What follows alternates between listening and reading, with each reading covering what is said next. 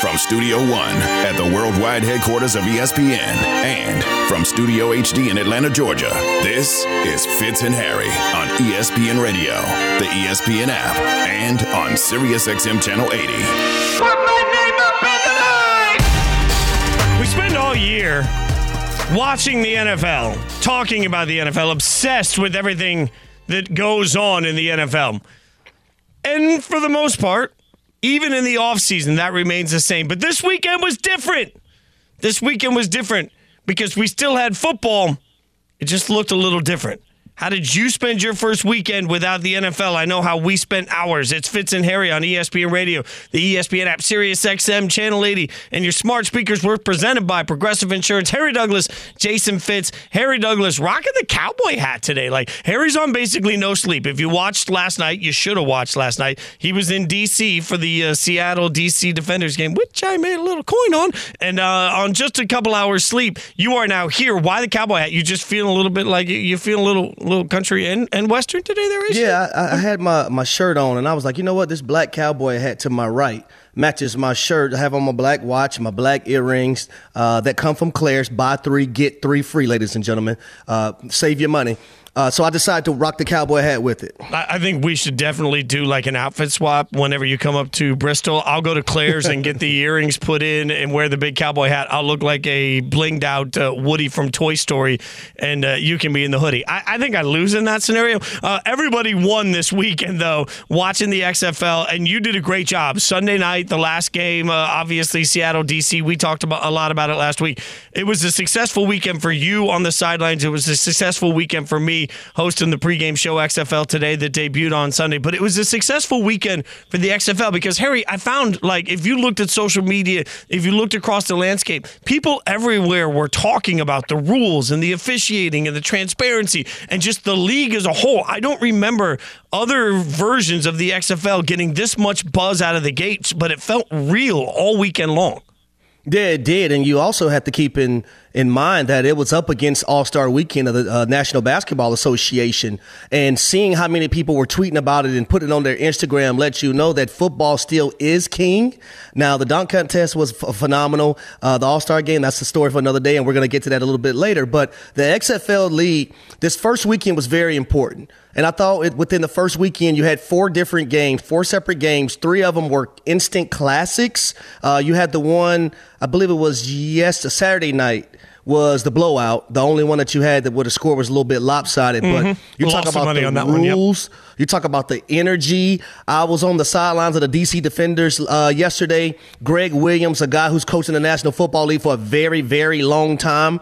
Uh, I was able to talk to him just about every time they had a defensive series and being able to share some of the things that they were doing in the first half, second half. The fans, it was so electric in that stadium. I'm looking forward because the DC Defenders, that's one of my my base teams this season. I'm looking forward to the next game that we have actually in, in, in two weeks because their fans last night, they have this beer snake type thing and the security guards were trying to, you know, knocking it down, getting rid of it. They started throwing lemons on the field and it kind of it, it ignited, it ignited the defense and the DC defenders. They got a pick six right after it. I had a chance, Michael Joseph, who had two interceptions in that game, interview him. He was just so electric and they were feeding off the crowd. I think the XFL, man, is going to really be something special uh, moving forward. No, I mean, here I was last night watching you thinking, I know him. And then this morning, because I don't know if you guys know this, but I work out now. So I got up particularly early this morning.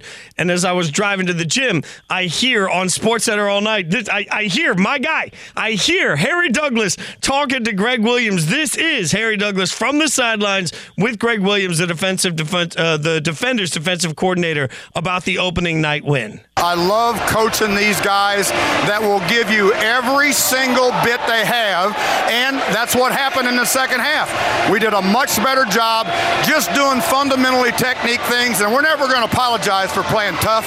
We're never going to apologize for having great effort, and we're never going to apologize for winning. It was a great question by you, Harry. And I keep thinking back to what he said at the beginning of it. And he talks about the passion. One thing we saw from players, whether it was AJ McCarron with his kids on the sideline afterwards, it's become a little bit of a viral moment, or seeing some of the players leading up to the game that were in tears for the opportunity. I say this all the time, but man, think about if you've given your whole life to do this one thing and for whatever reason you didn't get the chance, it didn't work out the way you wanted, and all of a sudden it's just taken away from you. One of the coolest things to me about the XFL was watching names that we've seen before go out and play like they give a damn because they know what's on the line for it. I thought it was huge to see guys like Vic Beasley trying to be a disruptor in the backfield. It was huge to see guys like Josh Gordon finding themselves open to try and score touchdowns. Like it was huge watching guys like Ben DiNucci, who we remember from being in the league, come out and try and make that statement, hey, I still belong. So I thought there was a really special energy and vibe to all of that because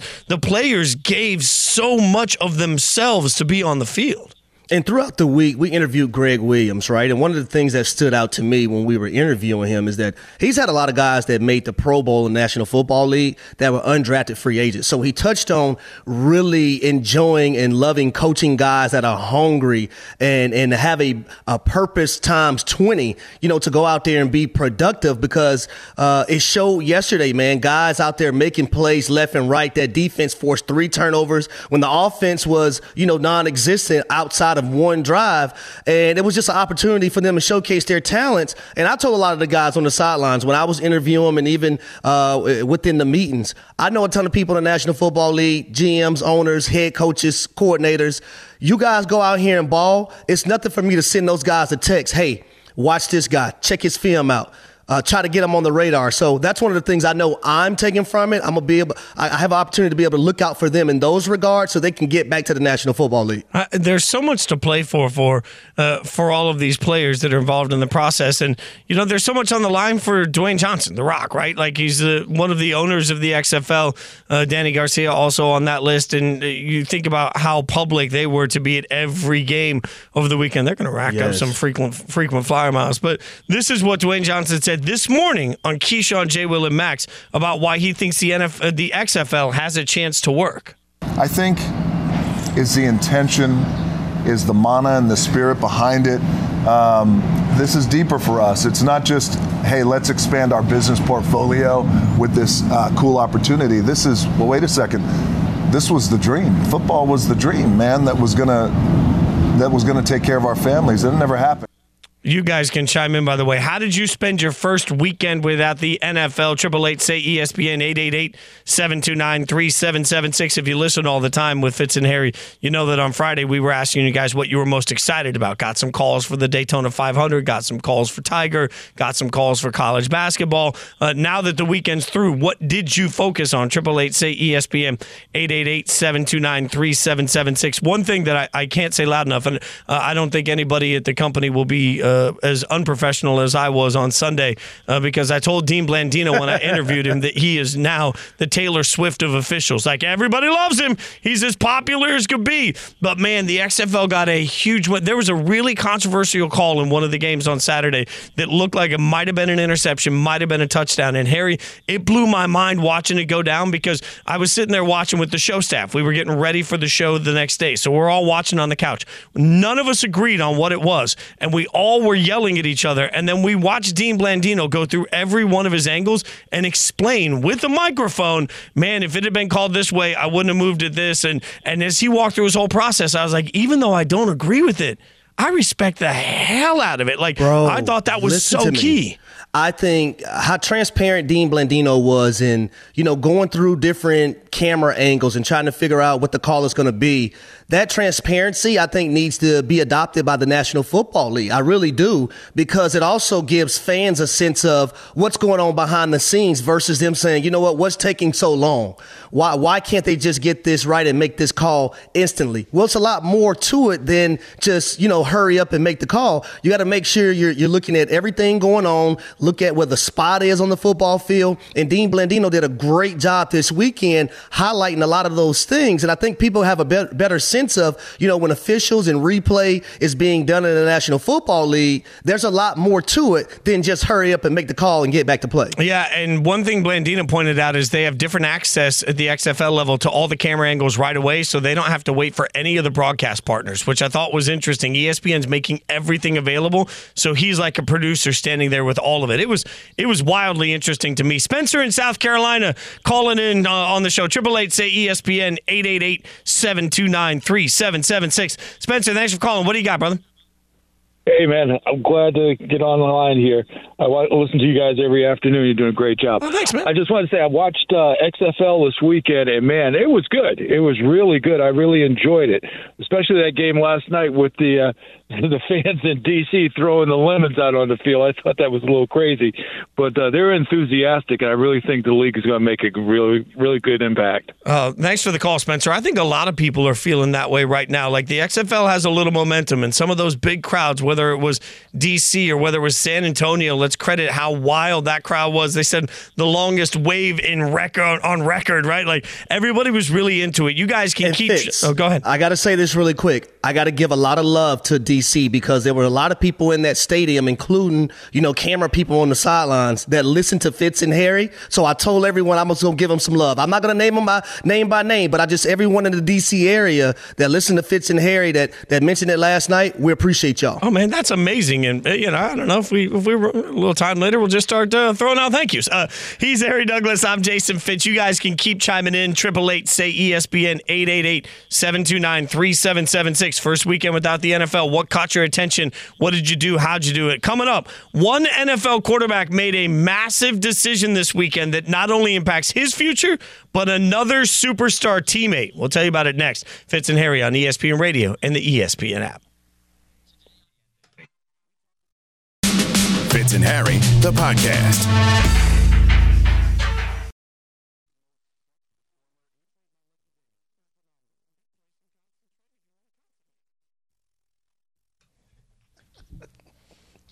Look at that. Fitz and Harry here helping everybody.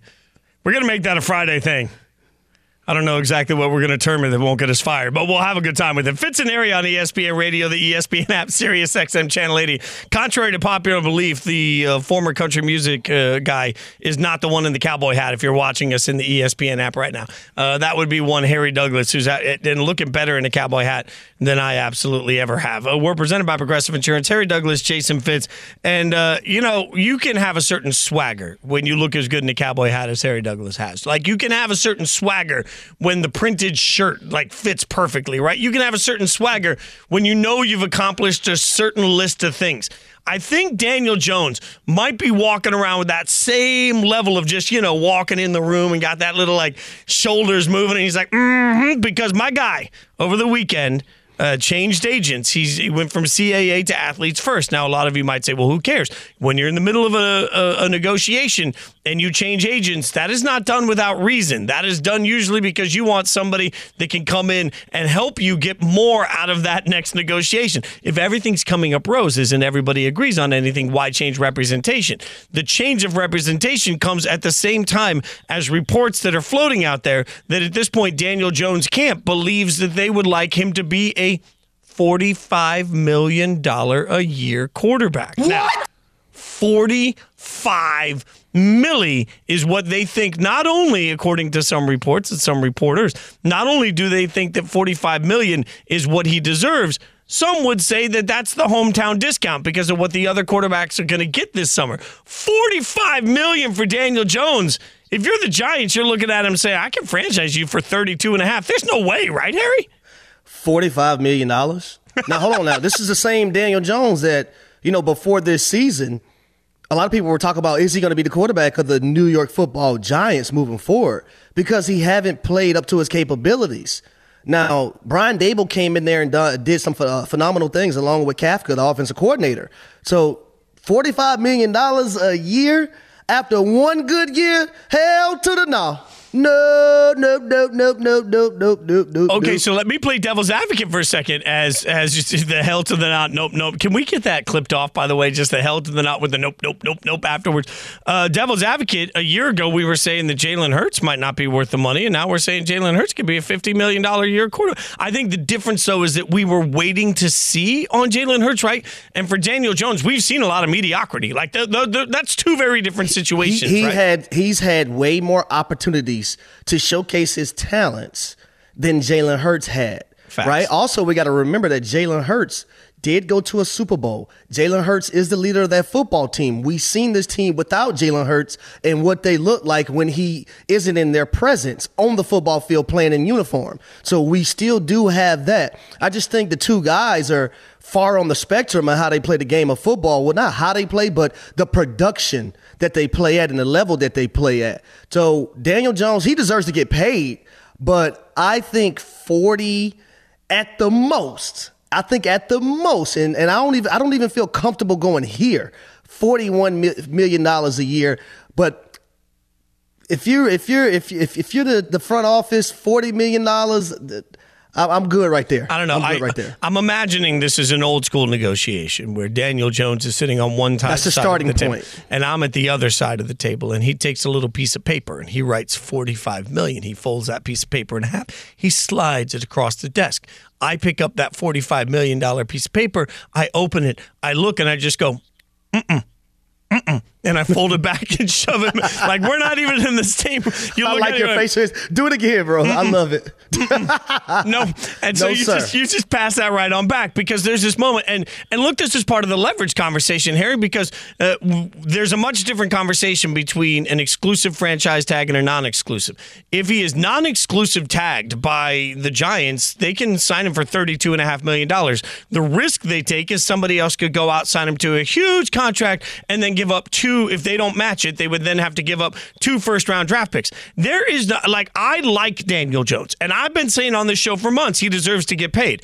If my favorite, if my beloved Raiders signed Daniel Jones to a contract that, that wasn't matched and also gave up two first round picks to give him, I quit football. Like there's would, no way I would Daniel throw, Jones I would is worth throw that. up. Yeah. I would throw up. That's what I would do. I would throw the. Sorry, Devin, I love you, and Devin is a huge Giants fan, but I would throw the hell up. Uh, I probably would too. Let me ask you guys something. So the Giants, all reports are like they're willing to give him like in the in the range of 36, 37, 38 million. He's coming out saying I want 45. Isn't this how negotiations work? Isn't It- it, it more is. likely that they come somewhere in the middle, like 40 million, and that's that's the deal that gets done? Yeah, I yes, mean, that- yes, that's that's exactly how it works. I mean that um, that wouldn't surprise me at all. Uh, there is sort of a, a a process to all of that. I think we can agree on that. But when you change agents, it does mean that you're usually, typically for an athlete, when you change agents in the middle of a negotiation cycle, Harry, you're Trust looking me, for Fitz, more. I know. I went through it. my first agent that I had in the National Football League was no longer when I retired was my agency. I went to Todd France, who at the time was with CAA. Um, now Todd is with Athletes First, and the, the negotiation tactics were way different. He had way more juice. He had way more, you know, relationships with, with, with high up people and people in the rooms making these decisions. And it benefited me. It, it really, really did. But I will say this. You look at both sides of the spectrum. You look at the Giants front office and you look at Daniel Jones. Both guys have gripes and, and rightfully so. Because easily the Giants could say, well, without Brian Daboll and Mike and Kafka, like you were, you were basically nothing.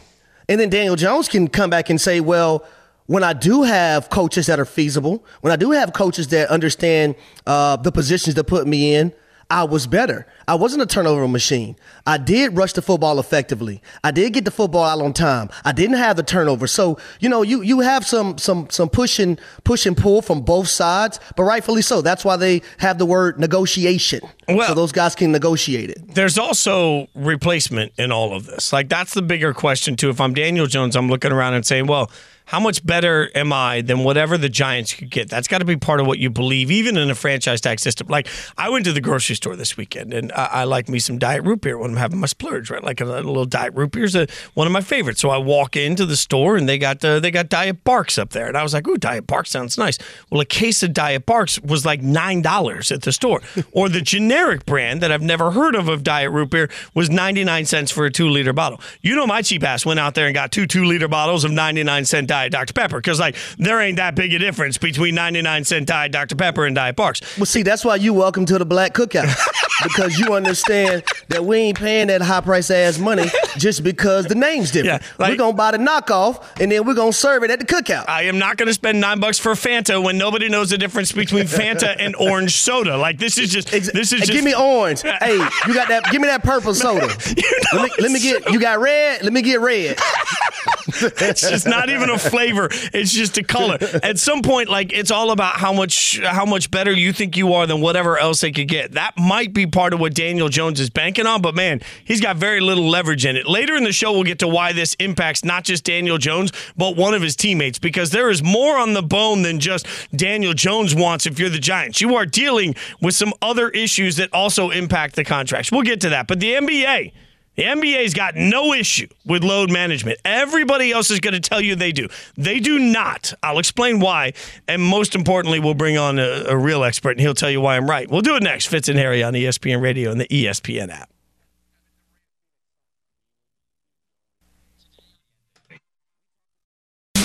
Fitz and Harry, the podcast.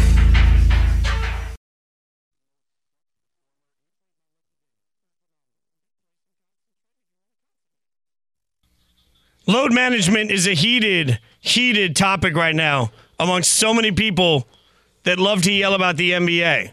But I think a lot of people are getting it wrong. Fitz and Harry on ESPN Radio, the ESPN app, Sirius XM, Channel 80, presented by Progressive Insurance. I'm Jason Fitz, hanging out with Harry Douglas. You can watch us in the ESPN app.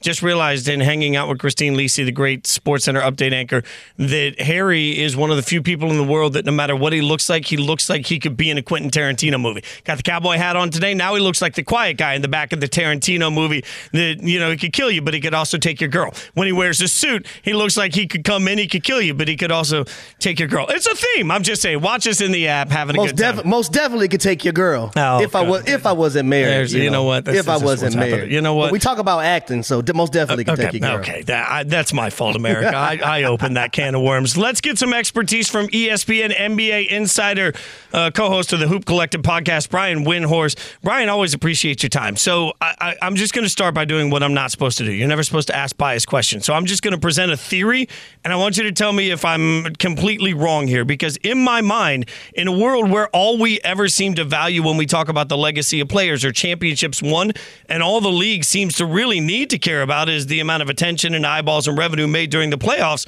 Why does load management even matter for a February game between two teams that won't have that much impact on what we talk about for the next decade or for the next three months?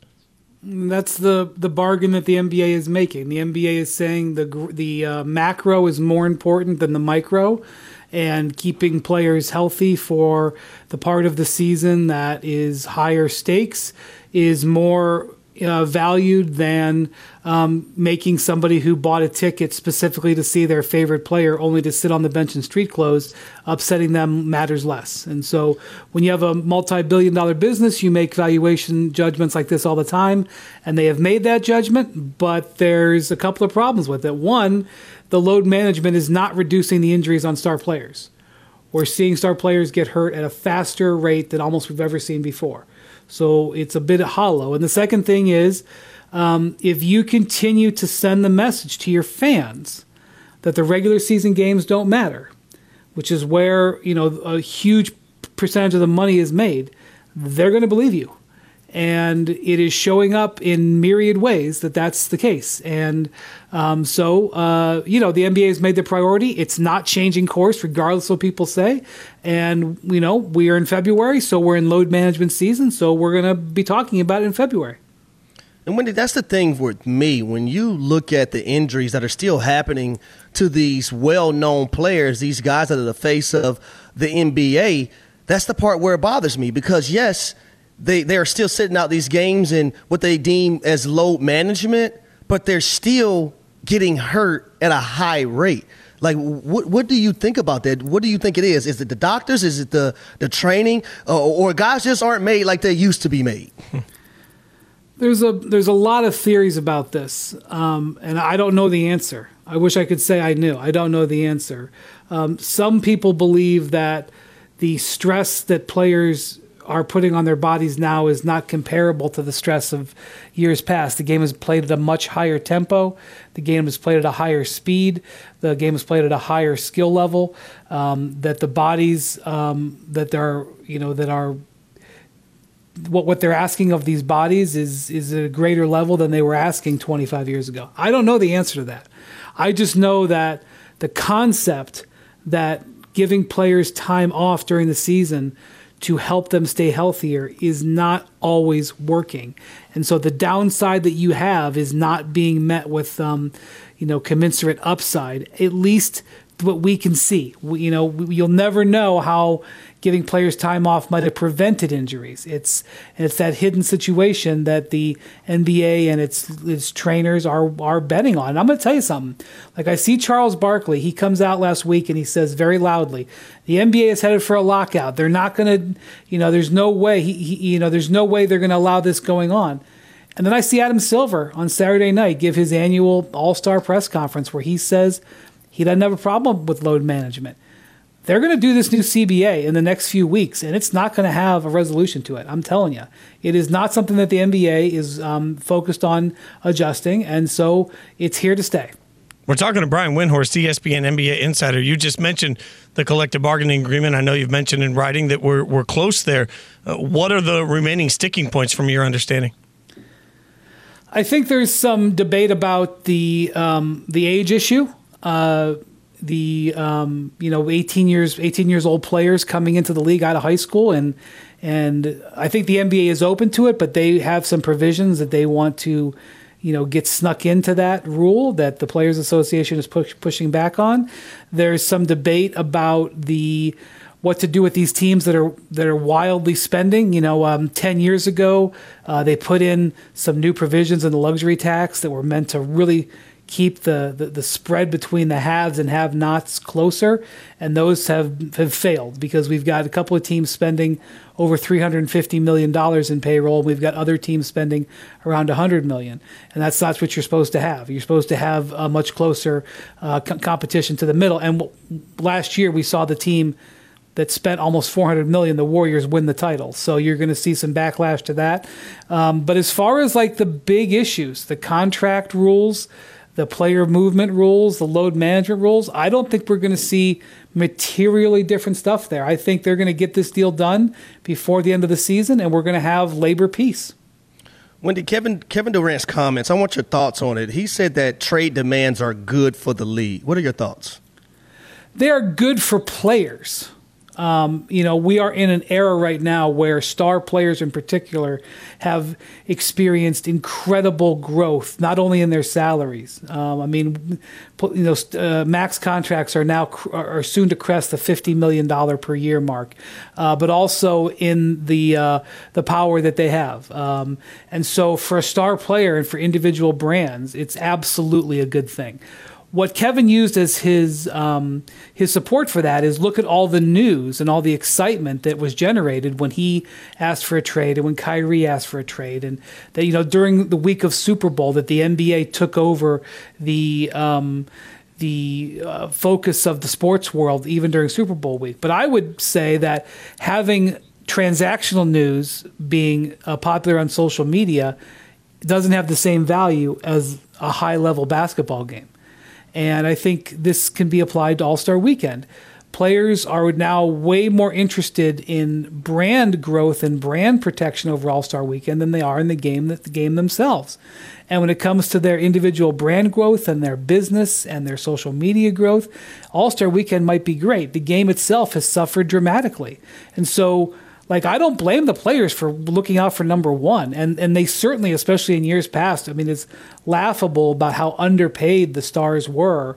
You know, even four or five years ago, relative to what they actually generated, they're still underpaid at the highest level, but it's much more commensurate now. Um, but you know, they they focus more on what they can do for themselves than maybe taking care of what's best for the league. And maybe you would argue that when the guys did what was best for the league, that they were um, under uh, taken care of, and that doing what's best for themselves is the right thing.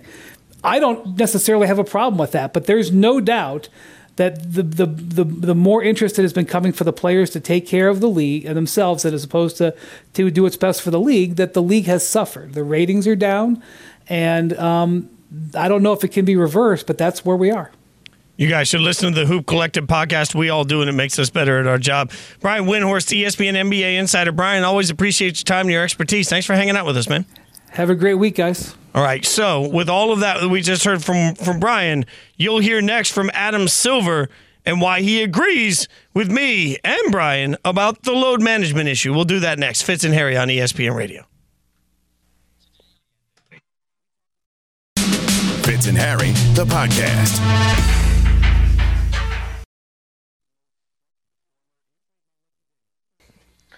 A lot of conversation happening right now about load management when it really should be about Cowboy Douglas. Like if that it's Fitz and Harry on ESPN Radio, the ESPN app, Sirius XM Channel 80.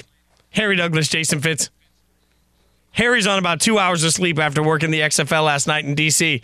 And for some reason, limited sleep means he's air guitaring to Garth Brooks with the cowboy hat on. I'm not mad at it either, by the way. It- It's Literally two hours of sleep. Literally two hours of sleep right now. You know what? That's called the grind. That's what we do on the show. That's what makes us different. You guys can hang out with us. Triple eight say ESPN 888-729-3776. Fitz and Harry's presented by Progressive Insurance. Drivers who switch and save with Progressive save nearly 700 bucks on average. Call or click today. Find out if they could save you hundreds on your car insurance. You know who doesn't need load management? Harry Douglas, Jason mm. Fitz. That's mm. right. We don't need it. That being said, I have absolutely zero problem with it. Like none. I have no issue whatsoever with load management. And I think part of the problem is actually the way most of us, not necessarily you and I all the time, but most of us actually talk about the NBA. When we make everything about championships, when we, you know, as as Brian Windhorst pointed out joining us last segment, you know, everything becomes we devalue the NBA has devalued their regular season. We've been part of that. If all we do every time somebody accomplishes something is say, well, let's see it in the playoffs, or uh, how many championships do you have? Then who cares what happens in a February game? Like I feel this to my core. We we deal with this. Like I want to come in and make a huge topic out of something that happens in a game, but we all know there's 30 more of them, and that this one isn't going to matter in the long term legacy. So who cares if a, if a star player takes the night off? I don't. Yeah, it's fine with me. That's why football is king and basketball will never be. Oh, because of situations like this. Uh, and I will say this I, I, I am concerned because I do care about the fan that spend their hard earned money.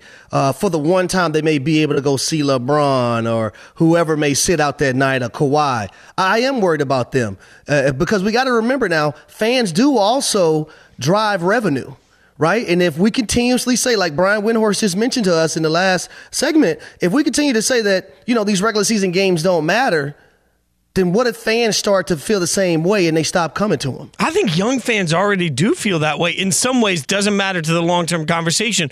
Only matters to you know the, the the clips, the posterizing, the social media conversation, the highlights. Adam Silver, NBA commissioner, at his press conference, this is what he said about the league working with the NBAPA. Always difficult for me to say, and trying to reduce load management.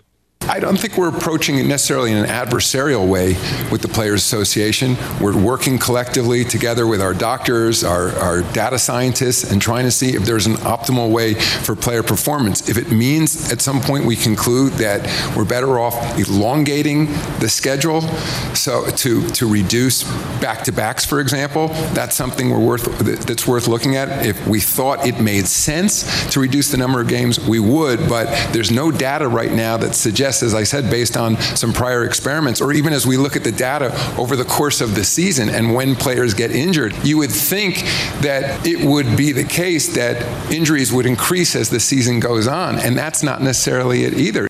Now, oh, it doesn't make sense to reduce the season shorten it, but it's okay to low manage. Well, yeah, because I mean, they start getting rid of games, they start making less money. Nobody wants to make less. Oh, oh, there it is. Say it again for me. They don't want to make less money. But like, why? I, if you walk into your favorite hockey team's arena this weekend and you suddenly find out that the goalie, uh, you know, was back to back, so now you got a backup goalie.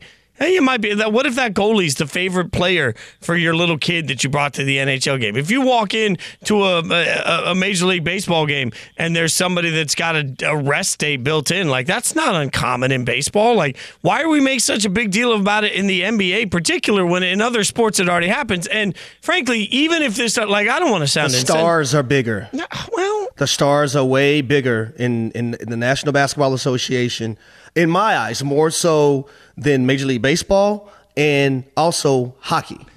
Now, don't get me wrong, baseball players make more money, but the stars are bigger in basketball. But wait, okay, so at the end of the day, a ton of the money for basketball and a ton of the stars are made during the playoffs, right? Because millions of people tune in to watch these playoff games. So if I got no, no, no, no. You got guys sitting the bench making damn 12 million, 15 million dollars a year now.